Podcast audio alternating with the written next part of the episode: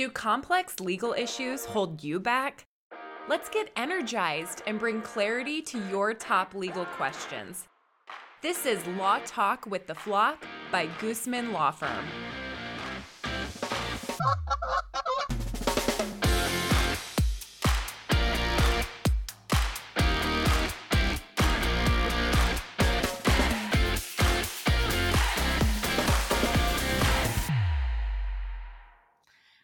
I'm your host, Jeana Goosmann, a C E O, lawyer, author, and woman business owner here to help navigate you through the law, your business, and life as a leader.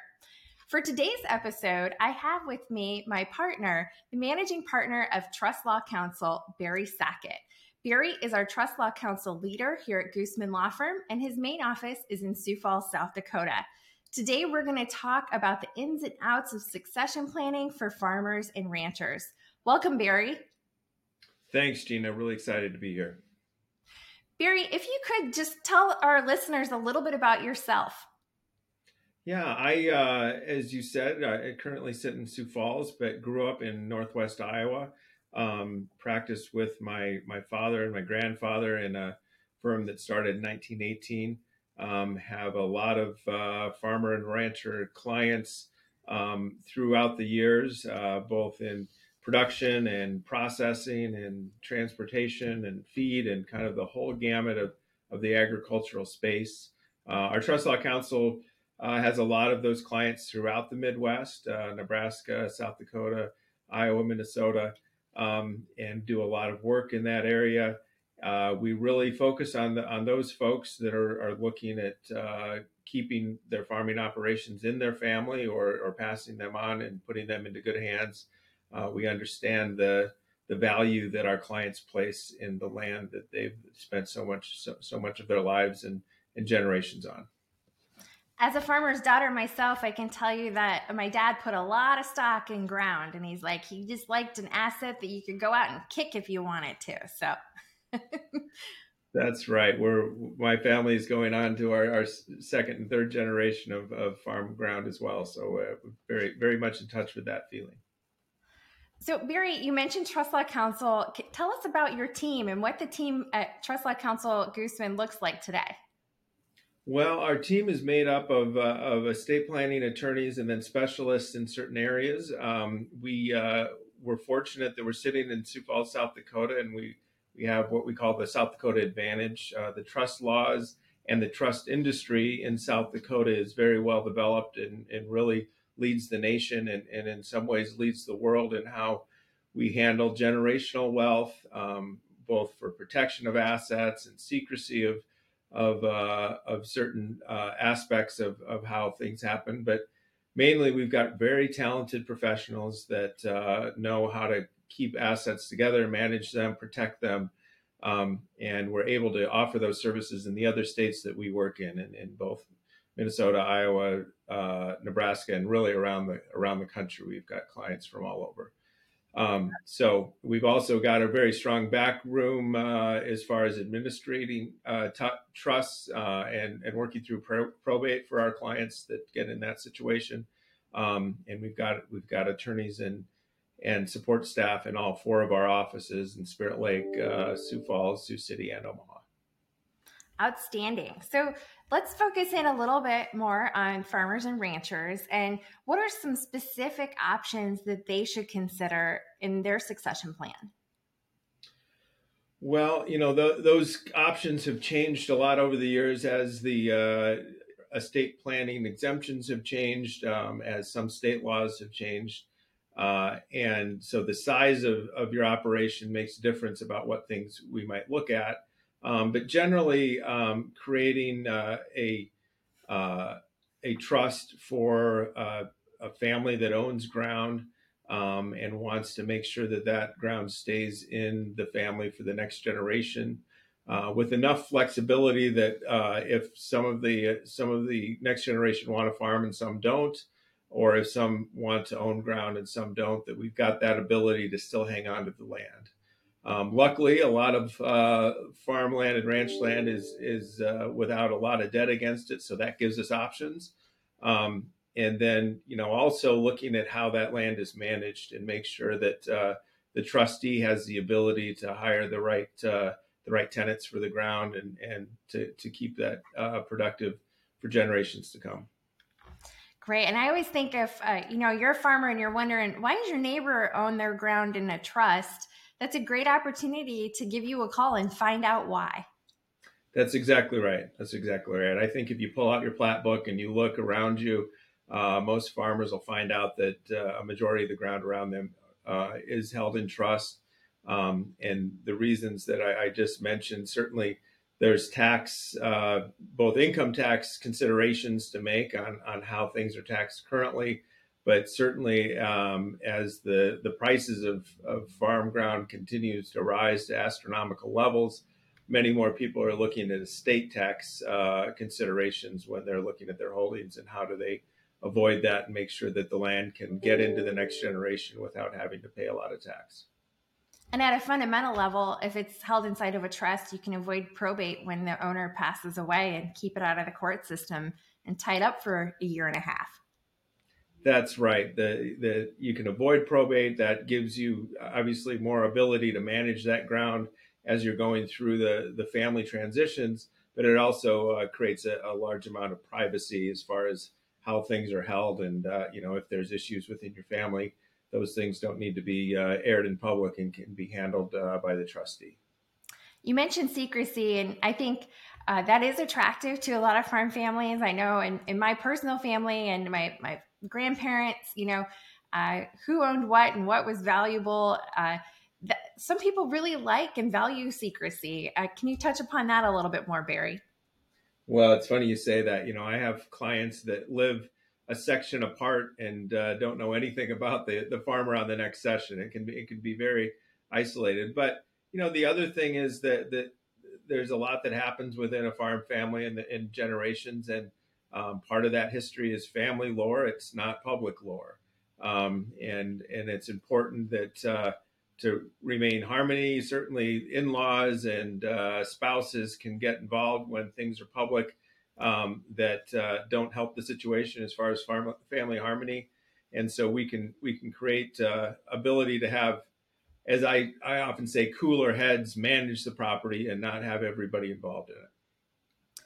Let's shift over a little bit and talk about ten thirty-one exchange and how might that be a benefit? Well, most farm ground that uh, is in Iowa hasn't changed hands, and when I say most, probably eighty percent of it hasn't changed hands in the last twenty years. Which means that the basis, the value of that land in the in the owner's hands uh, is what uh, that land was worth twenty years ago. Um, so on, on the whole, less than one thousand dollars an acre. And now we're seeing, you know, twenty-five thousand to thirty thousand dollars an acre. So that gain uh, is going to be taxable if it's sold uh, during someone's lifetime. Um, so we have a number of clients, for example, that have farm ground that border Sioux Falls or Omaha or Sioux City that turns into development land. And often they're able to do a ten thirty-one exchange, which basically means you don't get the cash from the sale, but you utilize that cash to buy more like ground. So if, if it's a if it's a eighty acres of development ground that's a, a adjacent to Omaha and we're able to get fifty thousand dollars an acre for it, we can go out and buy five times as much land at ten thousand dollars an acre. Um, out in, in Nebraska. And so often that's it's a way to certainly um, benefit the next generation by having that kind of productive farm ground, both uh, in the income that it it, it uh, generates, but then also the appreciation um, as your, your family's building wealth. Barry, let's check on the situation that does come up quite a bit where somebody inherits some farm ground, but they don't actually want to work the farm and be the farmer. What do you recommend for those folks?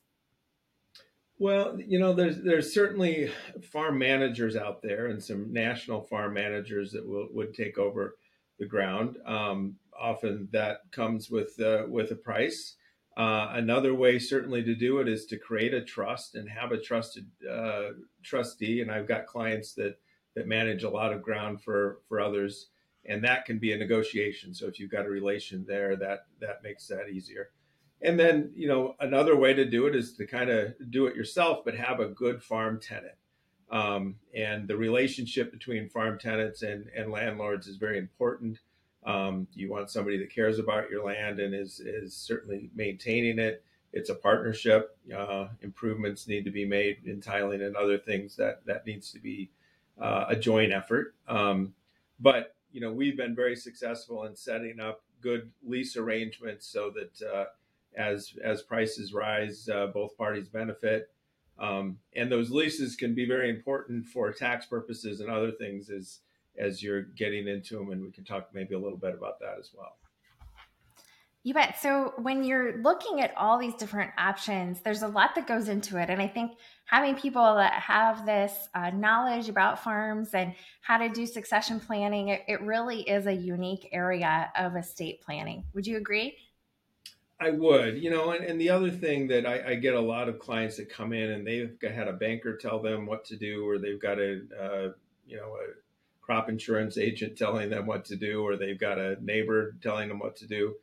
There's a lot of information out there. There's a lot of things that owning your ground and certainly passing your ground into the next generation touch. Um, you know, so we're we're in this business and we, we see it every day. Um, we certainly rely on a lot of partners in the industry, but um, I, I, I guess I just want to uh, give a warning to people that um, it's not a it's a it's a complex matter. And uh, somebody with one piece of advice might not be the whole picture that you need to look at when you're, when you're seeing how these things happen, because, you know, the, the plan that you make isn't going to happen right away. It's going to happen, you know, maybe ten years down the line. So you really need to understand what what's going to be different in ten years. That's a really good point. I know uh, my dad would go to coffee in the mornings at the local coffee shop, and they actually called it the Brain Center. And he would laugh. He would say, oh, you know, you can get all your answers at the Brain Center. And, and he would joke about that. But I think that goes a long way with what you're saying there, Barry. That's right. Yeah, you can go to Hy-Vee or Casey's or wherever all the farmers kind of get together and learn a lot of stuff. But, um, you know, you want somebody looking uh, specifically at your situation, because everybody is unique. You bet. You bet. So let's shift and talk a little bit about Iowa in particular and how the new tax bill might impact farmers and their retirement income.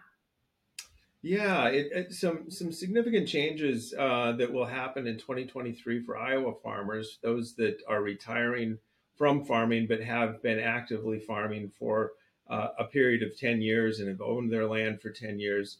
Can avoid any state tax on the income that they're earning from those leases.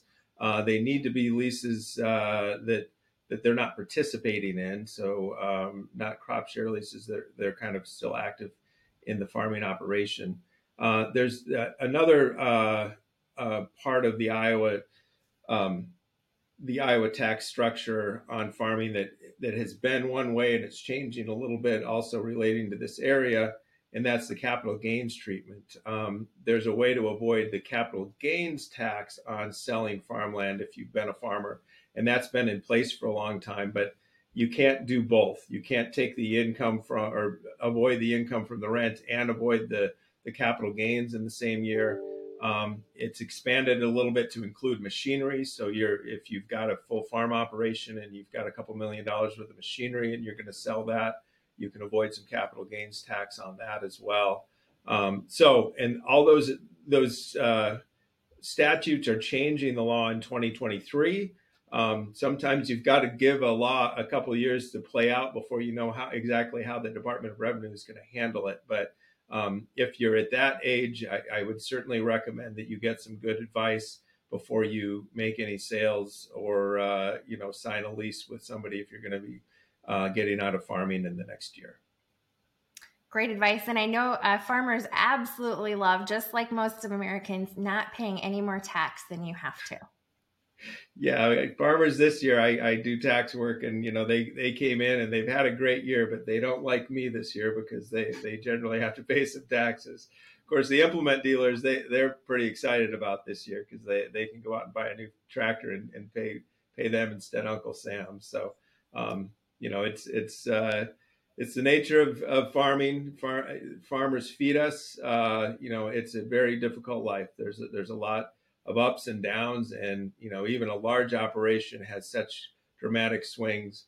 And we understand that, and and certainly have been through it with folks. And and we're here to to help you help you pass that down to the next generation and help them understand it and help them uh, operate their their farming uh, and ranching operations into the next generation. So um, very excited to talk to you about this today, Jeana. Well, thank you, Barry, so much for sharing your insight. Have a great day, everyone. Go make it worth it. Thanks for joining us for Law Talk with the Flock by Goosmann Law Firm. We hope you feel energized and ready to soar past your goals. Become a Flock fan and subscribe to our podcast for weekly episodes. Learn more at goosmann law dot com.